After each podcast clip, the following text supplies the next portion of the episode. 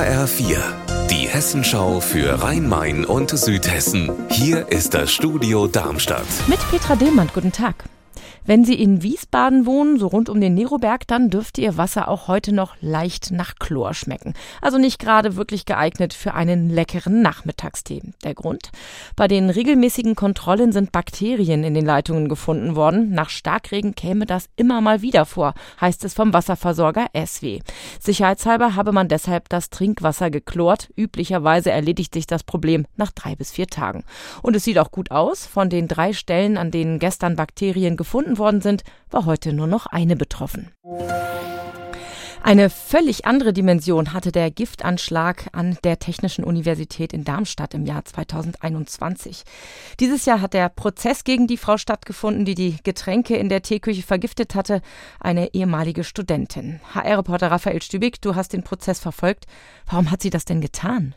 Sie leidet an einer paranoiden Schizophrenie. Vor circa zwei Jahren hatte es angefangen. Da hatte sie zum ersten Mal Stimmen gehört, ist aber dann nicht zum Arzt gegangen, sondern hat im Internet recherchiert, woher diese Stimmen kommen könnten und ist da dann auf Seiten mit Verschwörungstheorien gestoßen. Und so hat sich bei ihr zunehmend eine Wahnwelt aufgebaut, wo sie sich dann erst von Nachbarn und später dann eben von den Kollegen ihres Fachbereichs der Materialwissenschaften verfolgt und bedroht gefühlt hatte.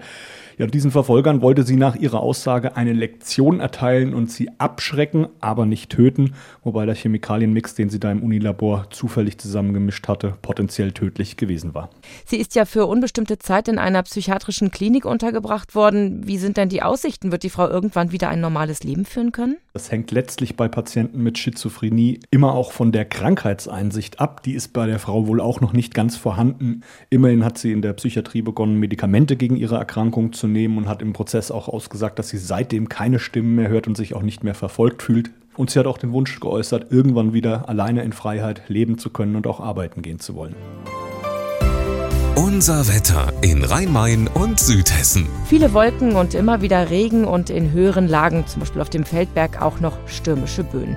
Die Temperaturen sind mild bei aktuell 11 Grad in Brenzbach-Wersau im Odenwaldkreis und 12 Grad in Biebesheim am Rhein. Der Tag morgen beginnt freundlich, dann wird es aber doch wieder windig und nass. Ihr Wetter und alles, was bei Ihnen passiert, zuverlässig in der Hessenschau für Ihre Region und auf hessenschau.de.